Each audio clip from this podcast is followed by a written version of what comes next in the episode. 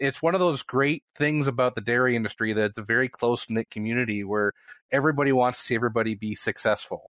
And there's always people willing to help other people out, especially those beginning farmers trying to get into to an operation. A whole new era of communication in the dairy industry is coming. Now you have the brightest minds of the global dairy industry right in your pocket. And what's best? You can listen to all of them while driving to a farm, traveling, or running errands. It's never been this good, and it's never been this simple. The Dairy Podcast Show is only possible with the support and trust of innovative companies like Diamond V, because animal health deserves a healthier approach. AB Vista, feed intelligence and targeted ingredients to optimize rumen function. Your partner for improving animal performance, Berg and Schmidt. Welcome to the Dairy Podcast Show, a weekly podcast where you'll find cutting edge insights and everything that's working in the global dairy industry. Our Yeast 40 is a natural biotechnology from ICC designed to boost the health and productivity of animals under challenging production systems. Our Yeast 40 performance is supported by an unique processing technology that results in a pure product containing high levels of beta glucans, MOS, and yeast metabolites. These factors, combined, promote the ruminal and intestinal modulation, helping the animals to reach their full potential. Hello, and welcome back to the Dairy Podcast Show. My name is Barry Bradford from Michigan State University, and I have the great pleasure today of welcoming one of my colleagues to the show, John LaPorte. John is a farm business management educator at Michigan State University Extension. His main area of focus is guiding farmers on how better understanding of their farm businesses can lead to improved decision making, with an special emphasis on cost of production, financial analysis, and risk management. Before working in Extension, John worked in agronomy sales and was a farm, farm loan officer with USDA. He uses these experiences to provide leadership and programmatic expertise in production economics based education. He also coordinates a, pro- a, program called the Beginning Farmers Demand Series, which focuses on assisting new farm managers with business strategies. So, John, with that, welcome to the show and thanks for joining us. Thanks for having me, Barry. This is uh, quite quite a pleasure to be on this. I've I've heard good things about the program and uh, looking forward to being part of it today. Oh, the, the conversations have been a lot of fun for me, so I'm looking forward to this one. So let's start with how did you get into this line of work? I mean, there's a lot of kindergartners out there who talk about growing up to be a farm business educator, but you know, was that the case for you? Did you grow up in agriculture? I did actually. Uh, the the county I'm based in is Cass County, and that's actually where I grew up on our family farm, a, a, small corn and soybean operation. So I've been part of agriculture from a very young age, and uh, got involved with our our farming operation. Uh, was one of those typical farm kids that we had an FFA program there at Cassopolis, so I was part of that, and that uh, spearheaded me into uh, pursuing uh, ag communications initially as a as a degree field, and then I worked my way into agribusiness uh, before eventually going out into the workforce and being a loan officer at USDA Farm Service Agency, eventually in working in agronomy sales, and then uh, here to MSU Extension. Okay. One thing uh, that amazes me about you and your colleagues that have to work, especially in Michigan, across many different commodities and have at least a rudimentary understanding of many different types of ag businesses. How did you first get exposed to how dairies work in, in that side of the ag world? Uh, that actually, the most of that really started out when I was working for USDA. The county that I actually trained in had a number of dairies, so we had a lot of customers that uh, had loans out, with a number of dairy farms. So, so I actually got to experience a lot of in-depth understanding of dairies right away once I got into the workforce, and learned a lot about different approaches to dairies. Uh, actually, where I got a really good feel for the fact that no two farms are really the same, and that's really the case with dairies as well. You might all try to raise the same thing. I mean, milk's the main thing we look for out of a dairy operation, but how people approach getting the most out of those dairy cows and whether it's raising their own feed and and just the differences in how operations really go about trying to be successful are really as different as night and day. And so I got a lot of good experience right off the bat getting out into the workforce. And I I'd been a little bit familiar with some dairies because we've we've got some dairies where I grew up, but uh, I was uh, up in the uh, the central part of the state, and we've got a fair number of dairies up that way, and uh, especially dairies of different sizes too. That was a big change for me. Was most of the dairies that I knew were maybe on the smaller scale. Well, get a lot more uh, diversity in looking at different sizes and scopes of operations. So right off the bat, got a got a good education on the difference in dairy operations. Well, we're glad you got sucked into it because I know you've been really valuable uh, for a lot of dairies around the state. So let's get into that then. So, I, I, at least from my perspective, uh, 2022 was a pretty enjoyable year for a lot of dairy producers, just given the milk prices. Um, but unfortunately, 2023 looks to offer uh, much tighter margins, more like what we're used to over the years. And part of that, obviously, is the dramatic run up in input costs that we've seen in the last couple of years. Are there some general strategies you recommend to dairy producers for uh, purchasing strategies to control input costs, or at least to minimize the risk of uh, being exposed to run up in price? Yeah, I, I'd say the number one thing is inherently we know what the inputs are that we're going to need. Yep. And I've really been advocating, especially this last year, for producers to to kind of do some forward thinking, some forward planning, as we're we're getting into the the year where, especially if we're raising our own feed on the farm, thinking about what those inputs we're going to need to actually raise those crops and think about like the high amount of the input. So if you've got something that fertilizer is always a good one to pick on, you need large amounts of certain fertilizers. If you're raising your own corn silage, you're going to need a lot of nitrogen.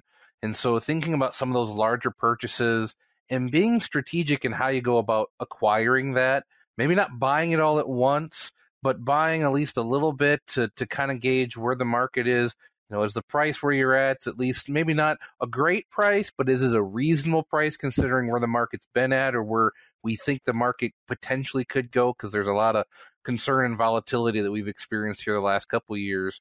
And so just kind of planning out some of those steps of buying. Um, a great example of that is we see this a lot in grain marketing where we kind of set ourselves up for setting some price targets. We maybe make some decision deadlines where we we're going to get to a certain point of the calendar and we say we we want to make sure we're locking in some of these products. So you kind of have an idea of how much you want to maybe buy at a time, look what that price is and decide do we go ahead and maybe make that purchase now or do we think maybe there's a little bit better buying opportunity? But the idea is to be very proactive in those steps and kind of planning out when you want to make those purchases, how much, uh, maybe with some price targets. And it, it might be as simple as we've got a base price we're looking at. We're, we're kind of hoping maybe it's going to come down, you know, 10% or 5% from where it's at. So that's maybe going to be our first price target. And once we get to the that decision deadline we set, is the price there? Is it is it lower than that? Is it is it close to that? and then kind of keep in mind when you're making those decisions what's the supply uh, situation looking like we we spend a lot of time on fertilizer the last couple of years that's been the big one in the news yep. but the same thing's been true on a lot of other inputs too especially if you're buying some of your feed and and we're not necessarily talking about buying um, forages or maybe if you're you're buying some of that silage but maybe it's some of those uh, those minerals that you've got to get what's the supply situation like because we're still dealing with a supply chain that's recovering from the COVID pandemic, and we're not quite back to where we were beforehand. And so there's still some hiccups in in some of that. You want to kind of pay attention to where those supply chain situations are, and if you've got a product that's really maybe more of a question mark, maybe that's the one you focus on making sure you secure that first and make sure you have that on the farm before you move on to some of the other products that you say, well, I, I've got plenty of supply of that out there, but this input I have over here is a much higher need, or at least we we've got a supply concern. Let's secure that first, or at least make sure we've secured as much of it as we can before we get too focused on buying a lot of the other other inputs we got to spend a lot of money on. Those are really good insights, John. So one thing I observe when I go talk with producers on some of the larger operations, one of the I guess economies of scale is often there's somebody whose full time job is marketing milk uh, or you know locking in some of these inputs and, and making those kind of business decisions. And on a smaller farm, you just really can't afford to have a full time person doing that. And I don't know the answer to this. Are, are there businesses out there that are offering those services uh, to smaller farms at a, at a reasonable cost where you can get some help to get those things done? There's starting to be some of that out there. Some some of your larger input suppliers, and a lot of this is more on the grain side of things. So again, if we're thinking about raising our feed, we we can see some of that where um, there's companies that are offering to kind of help manage some of those decisions. They kind of help you design this base plan, yep. and then they kind of kind of watch things for you and communicate. It's not as widespread. There's only a handful of companies that I've seen have really offer this, and they're they're your, your larger companies like ADM are, are really looking at these strategies. What what I find really works really well for especially the smaller farm that doesn't have somebody uh, as part of the operation doing that is just making sure to have some good communication with the retailers they work with. Yeah. And so regardless of what input you're buying, you know the retailers you're going to work with and there's usually more than one that that you're working with to kind of make sure you've got the supply of what you need just to kind of have an idea what their prices are, what their supplies are. Make sure to talk to a couple of them because you can get a really good sense in an area of what's available or maybe the trend that, that they're seeing for pricing. Because one thing we have found, especially the last years, that depending where you're at in the state, input costs can be widely different and in availability of certain products can be widely different. And whether it's uh, whether it's feed, whether it's fertilizer, or even chemistry. A lot of differences uh, depending on just where people are at in the supply chain and, and who they're sourcing their you know those products from themselves. Good communication is always a good place to start. And as a smaller operation, it's probably your number one tool in your toolkit because if you're talking to those retailers, they're going to let you know because they're going to want to sell you those products. Sure. And so they want to make sure you've got good information to, to be able to, to lock in that sale with them. And just having a couple that you can kind of bounce some questions around and get a feel for where things are at, that helps when you don't have the, the opportunity to utilize a service where somebody's kind of tracking that all the time for you. Yep. That's a great point. Thank you. So we're we're having this conversation kind of early spring, and um, this is the time of year where a lot of producers, you know, are, are needing to buy a lot of input costs, seed, fertilizer, that sort of thing. And um, it's obviously less extreme in the dairy business than in a straight up row crop business. But there are times a year, uh, you know, as as milk prices shift as well, where cash on hand can run short. And I know one of your key focuses is on how to manage short term debt. So you know, given the unexpected expenses that farms have to be ready for, they they understandably need to keep some cash reserves. Um, so sometimes the only way to really pull that off is to acquire some operating loans and obviously like interest payments. So especially now that interest rates are higher than we've seen in a decade plus, how do you advise producers about how to navigate these situations? Well, one of the things that's really helpful to do is to kind of get an idea of how much working capital you've got to begin with, and then kind of look back to what your average operating income has been. So the, the revenue you generate on the farm. A good target, like an ideal target, is to have over 30% of your annual revenue, your typical revenue you bring in, sitting there in working capital. So that working capital is is thirty percent of the revenue you're going to bring in.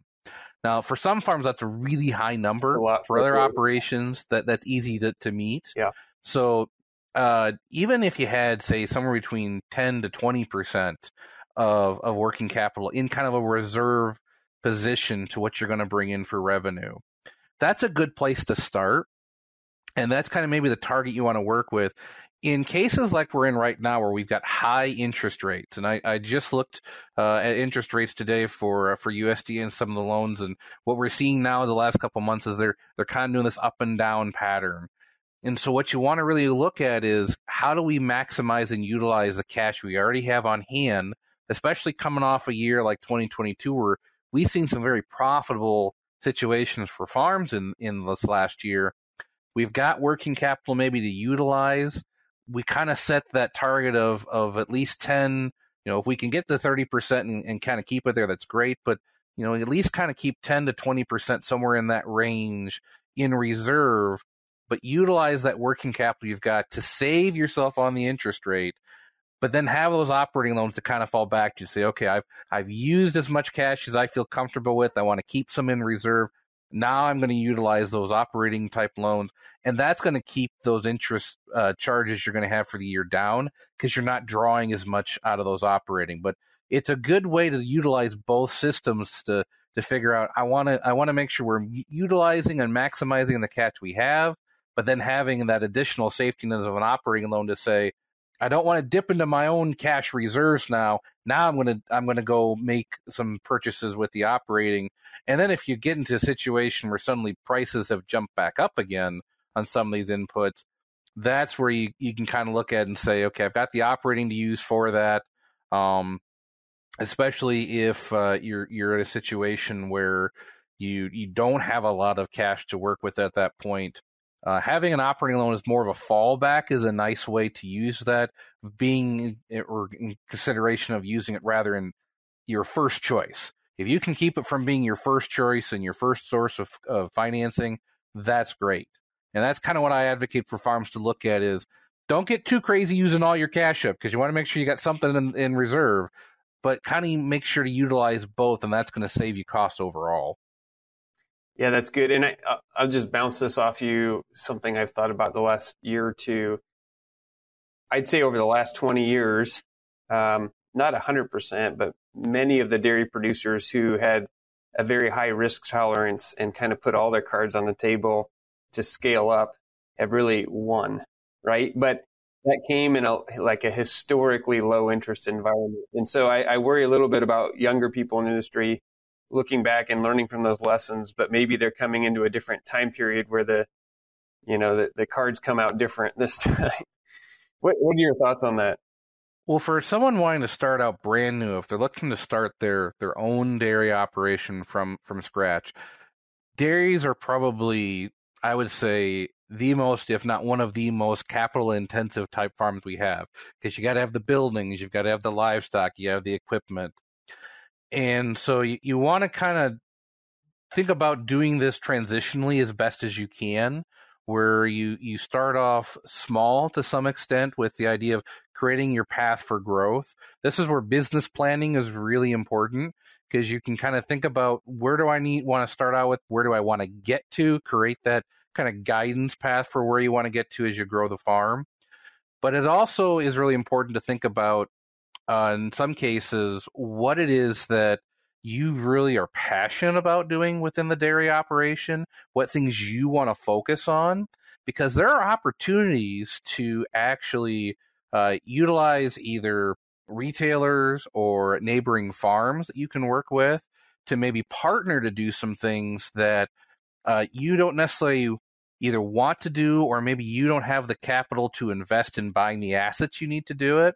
Uh, there was a great segment on uh, the uh, virtual coffee break uh, program that uh, we actually talked with a producer that they focused a lot on certain aspects of the dairy that they really enjoyed and they worked with some of their neighbors to kind of work on some of like the feed growing and some of those aspects because it was easier for them to focus on purchasing the capital they needed for the dairy cows versus going out and buying all the equipment you need to go actually raise the silage or, or raise the, the forage.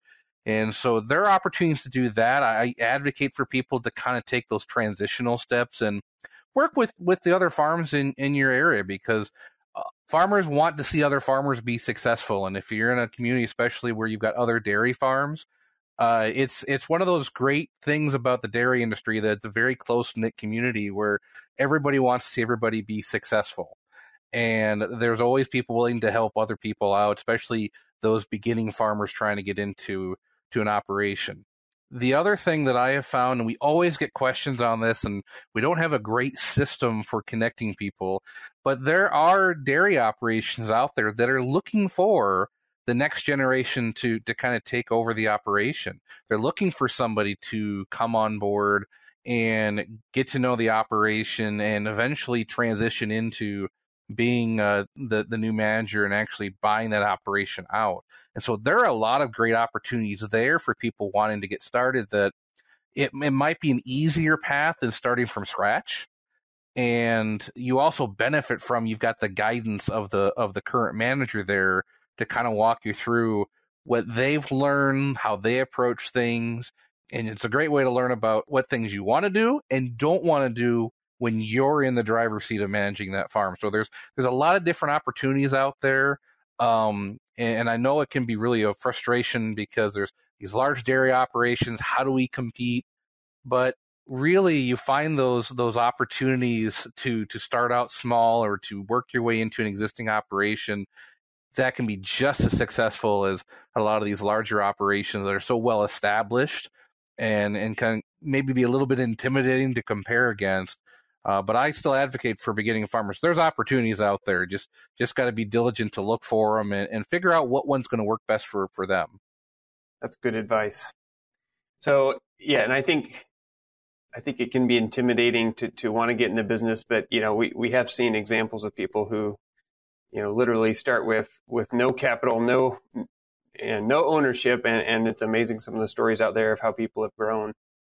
Oh, absolutely. Um, so that may be harder or it may not be as hard as somebody that is um, looking at coming back to a family dairy that, you know, so maybe they at some point can inherit um, some ownership, but there's all the additional wrinkles of working with family and all those things. So, um, you know, and I, I'm sure you've heard many stories like this. I hear lots of stories about uh, it's almost a joke. The 60 year old farmer who, you know, gets to make his first decision finally is, you know, 85 year old uh, dad often um, has finally said, okay, you know, time for you to take over.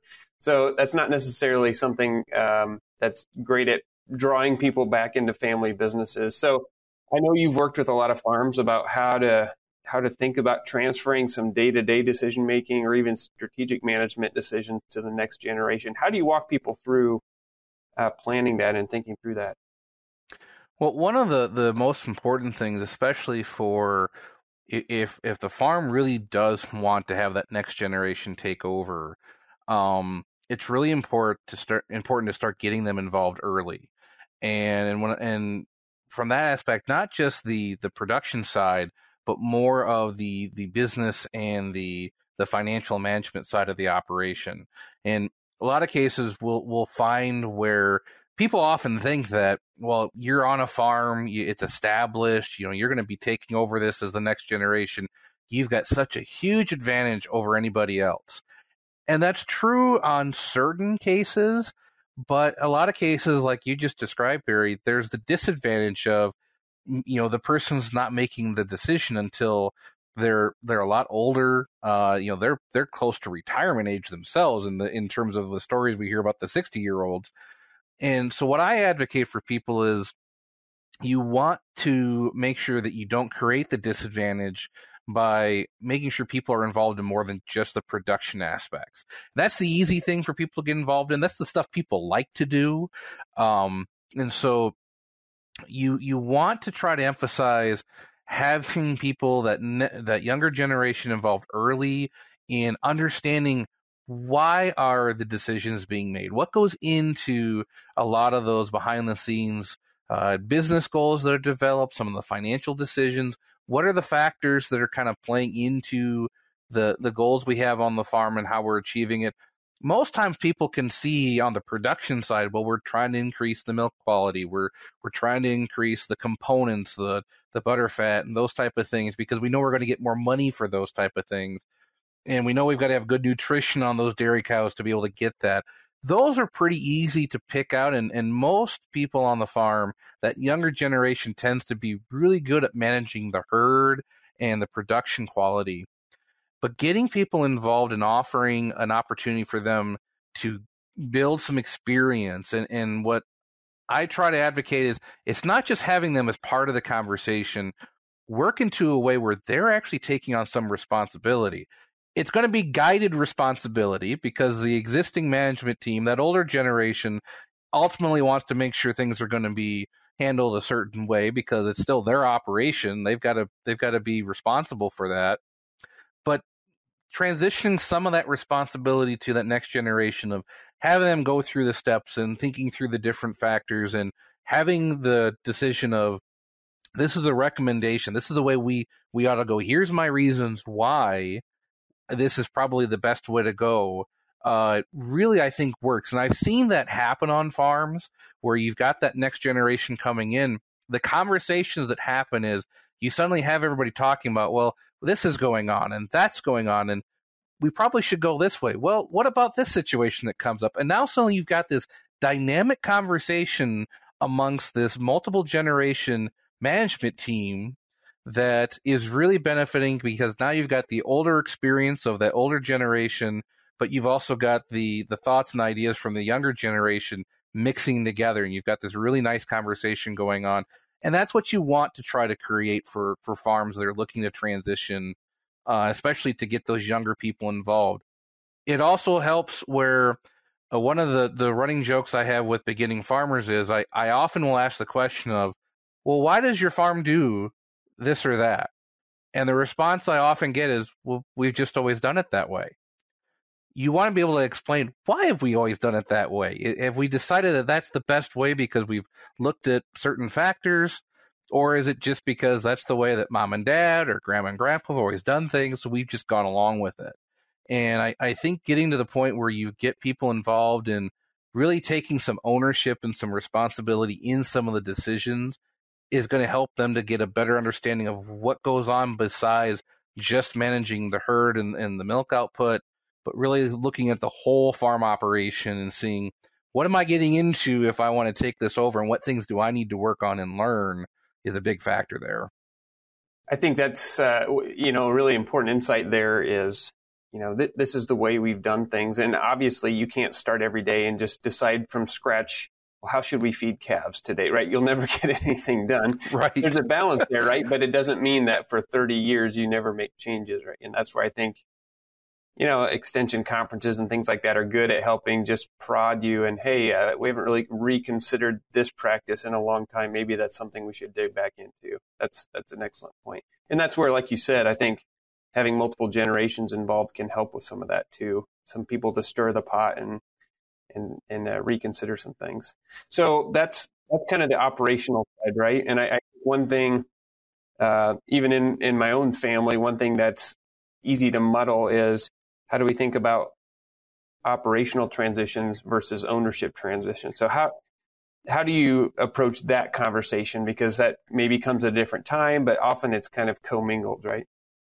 Yep. Well, it, it very often is very much commingled, and and uh, what I have had the experience of finding is that farms that there where the succession planning process goes really well, starts off really well. Those who have actually started working on the operational side of things, where they've gotten that younger generation involved in in looking at the the day to day decisions and looking at some of the business understandings, because they have that really good understanding of the the farm as a whole they have a lot better idea of understanding how we think about making those transitions to where the older generation can can exit and kind of go into that retirement mode and actually transfer the assets eventually over to uh, that younger generation. They they have a better understanding of of why things need to work work a certain way and how that we go about thinking about ideas of to facilitate that there's a there's a number of ways that we talk with farms about transferring assets depending on their situation depending on whether there's non-farming and farming areas involved and different situations of how we kind of map that out what oftentimes i find for succession planning uh, meetings with farms is that if they haven't done the operational step we almost have to go back to that because we've got to make sure that that younger generation has the experience, but more importantly, the self confidence to take over the operation. Because if they have the confidence and the older generation has confidence in them, that's kind of where we look at the difference in goal setting. Because the older generation is has certain goals they have in mind that they want to achieve as they go off into retirement. They they want some financial security. Number one, they want to make sure they're going to be okay when they kind of turn the reins over to the the younger folks. Um, and we want to make sure those those younger operators, those new managers, have an opportunity to establish themselves as this is their operation. And I think it plays a lot into how involved are they, that younger generation, and those other aspects of the operation or the holistic view of the operation makes a lot easier to have conversations about what are individual goals, uh, how do we balance some of those? Because sometimes there's some of the goals we have when we're trying to make that transition, they can conflict. And so we've got to find that balancing act. And I think it, it helps with communication because communication is so important just to be able to understand where everybody's at, what everybody's trying to achieve, and getting people involved in some of the day to day operations and some of those big decisions that go on. You build that communication right away. And that's so important to going forward because a lot of times a succession plan will fall completely apart because families don't talk to each other. And you want to maintain that, that family connection. And so building those opportunities for communication that everybody can feel comfortable sharing their thoughts and ideas really is the building block to be able to move forward. And, and it's something that you build naturally as you get uh, that younger generation more involved in the operations, actual business and financial decisions on top of the production side of things they're already involved in. One thing that stands out a little bit in the dairy space compared to some, well, many other ag commodities is 95% of dairies have at least a couple of outside advisors coming in on a regular basis, typically at least a nutritionist, at least a veterinarian. Um, that potentially provides an opportunity for an outside influence to help, uh, you know, stimulate some of these conversations and, and help people think about the way they should be communicating and planning. Have you seen examples of people that have taken advantage of that nudge.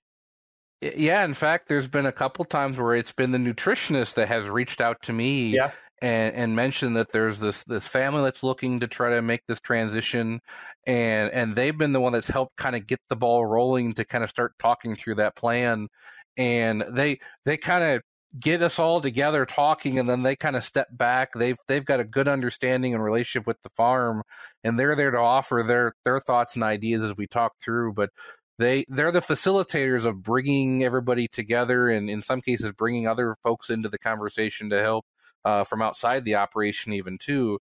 Uh, and I, but that's that's always an interesting thing for me that with with dairies I don't find that with with grain farms I don't find that with vegetable or fruit farms. I don't really have the agronomist reaching out to me. But with dairies, uh, there's such a relationship between the nutritionist uh, and the veterinarian to the the dairy operation that uh, I I'm not surprised anymore when I get an email from from an individual like that that says, "Hey, I'm working with this farm. They're trying to figure out the succession plan." Very common, uh, and it's very helpful in a lot of cases because they can provide a lot of good information about what the farm, their background is, what they're trying to achieve, maybe who some of the, the people involved in. So it helps to, to know a little bit more going into those conversations. And and they're great to be able to bounce ideas off of because they've they've seen the farm in operation. And so I always value those those other members of the management team, not just the nutritionists, but any of those members of the management team. It could be your lender. It could be uh, if you're if you're working with somebody on uh, certain marketing aspects uh, with the, the co-op that you're in, or you know, regardless of what you're doing, those type of people can be great to be part of the conversation because they understand some of the nuances that go into that specific farm. And I've always valued that. I I find that to be extremely helpful in those conversations and uh, helps kind of get some of that communication going forward that we need right off the bat. Excellent. It's time for our famous three. The Dairy Podcast Show is only possible with the support and trust of innovative companies like Phibro Animal Health Corporation, Healthy Animals, Healthy Food, Healthy World, DSM, providing innovative feed additives that improve the efficiency and profitability of dairy production. R Yeast 40, ruminal and intestinal double modulation by ICC Animal Nutrition Exelite by Protecta, a novel product for the management of hypocalcemia. It's uncomplicated excellence. Okay, John, uh, many of our listeners really enjoy sort of the wrap up phase of every conversation. So we've got three questions we throw at everybody and we get all kinds of answers, so it's always fun. So, first of all, do you have a favorite dairy related book or resource? Um, actually, uh, when it comes to, to dairy, I find myself there's there's a number I, I, look at a lot of different university resources, but one of the, the questions that I have had come up quite a bit is on the question of the cost of raising the heifers. Mm, sure. And so we understand the dairy cow side of it, but, but there's a, this interest on being able to figure out what what's the heifer raising side of it really cost. And so probably one of my favorite go-to resources, Iowa State's got a great uh, website with some resources, but one of them is uh, they did a study here just recently in 2019 where they they've got actually some information on what some of those average costs look like, and we we tried to develop a a tool for that about the same time. We we've got a, a tool sitting out there that kind of help people figure out about the same thing, and so I I usually compare the two of those to kind of see what our numbers were like compared to their numbers, and I think they're they're pretty close. But I usually look to to some of those resources probably the most because I get I get that question a lot.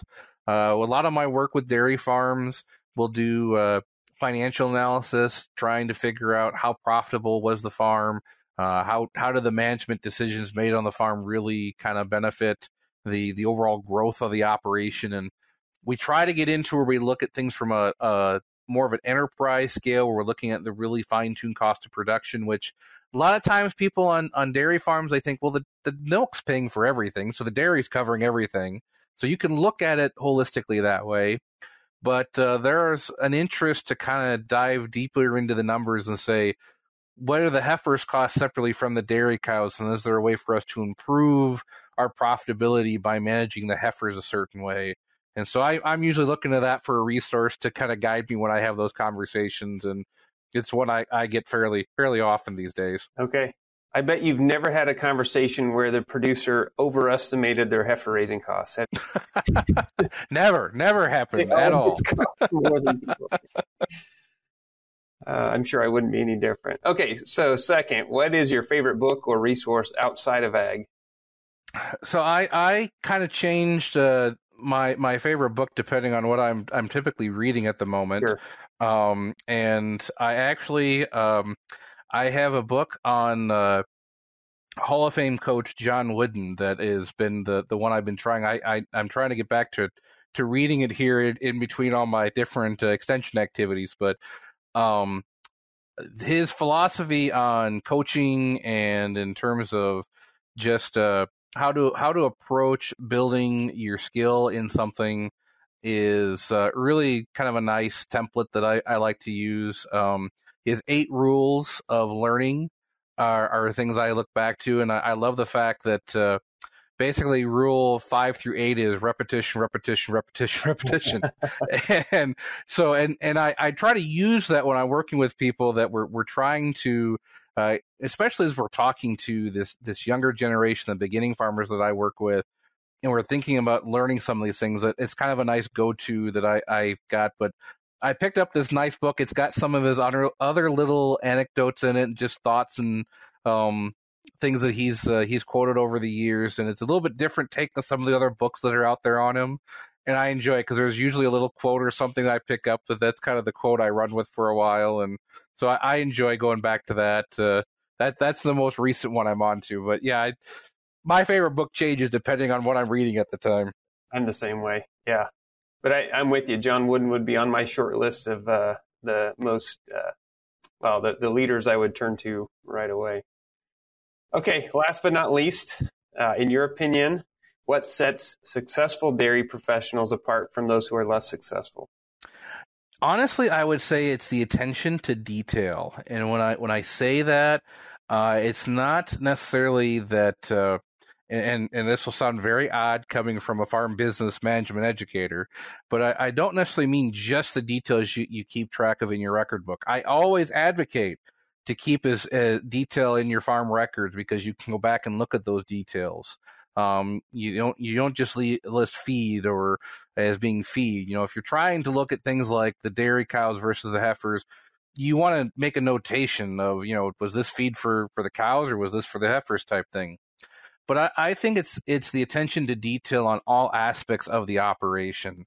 I've had some wonderful conversation with the farms already this year, but as we've kind of moved past 2022 and we're now into looking at how we're managing for 2023 it's the kind of inherent ability to look at the details and think about what what are market trends right now? What are what are the things i have to do differently on the farm? Or what are the some of the concerns i have on the farm that i'm going to have to weigh through? And what are my options to mitigate those risks?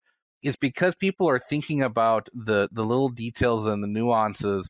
They're not just throwing feed out in, in a bunker and the cows are eating it. They're they're thinking much beyond that. And there there are folks out there that are wonderful producers. And they whether you're talking dairies or or crops they do a great job of producing on the farm. Uh, but the but those that can look at the details and really look at how those details influence their decision making and wh- how they're going to improve the production or how they improve their marketability of what they're producing I think those are the ones that are successful because even if they're not necessarily writing it down, they're thinking about it. And that's that's where some of these conversations have been so wonderful is that we start talking about what the farm has gone through in the past year and what they're looking to do this year. They're discussing all these details that they have looked at. They're they're not necessarily writing it in a book somewhere that they're going to go back to, which which some a lot of them do that. But when you have a conversation and you're talking about, you know, what are your concerns on the farm? What are what are the things you're looking to try to your farm goals for the year, specifically in this year? You can hear those details and, and kind of picture those details that people are looking at. And those are the successful farms. Those that are just looking at, they kind of get in the, uh, the monotony of the, the doing the same things every day, day out, and they're not really thinking about it. You're kind of more in this routine uh, you miss a lot of things. And so I find that the farms that really pay attention to the details, really kind of look for all those nuances and, and ways that they can make even the slightest little change of improvement, how to be a little bit more efficient, uh, how to make things a little bit more effective on the farm. It may not be a huge change, but the little changes all add up. And that's that attention to detail that I really see with farm managers that really sets apart the really successful operations from those that maybe are still doing really well, but are missing a lot of potential and opportunity to, to really get to where they want to be a lot faster and a lot better. Well said, John. Thank you so much. Well, that wraps up another episode of the Dairy Podcast Show. I want to thank again John LaPorte from the Michigan State University Extension team for being with us. Thanks for having me, Barry. This was a lot of fun. And if, if you're new to the Dairy Podcast Show, don't forget to subscribe so that you don't miss future episodes. We'll see you next time.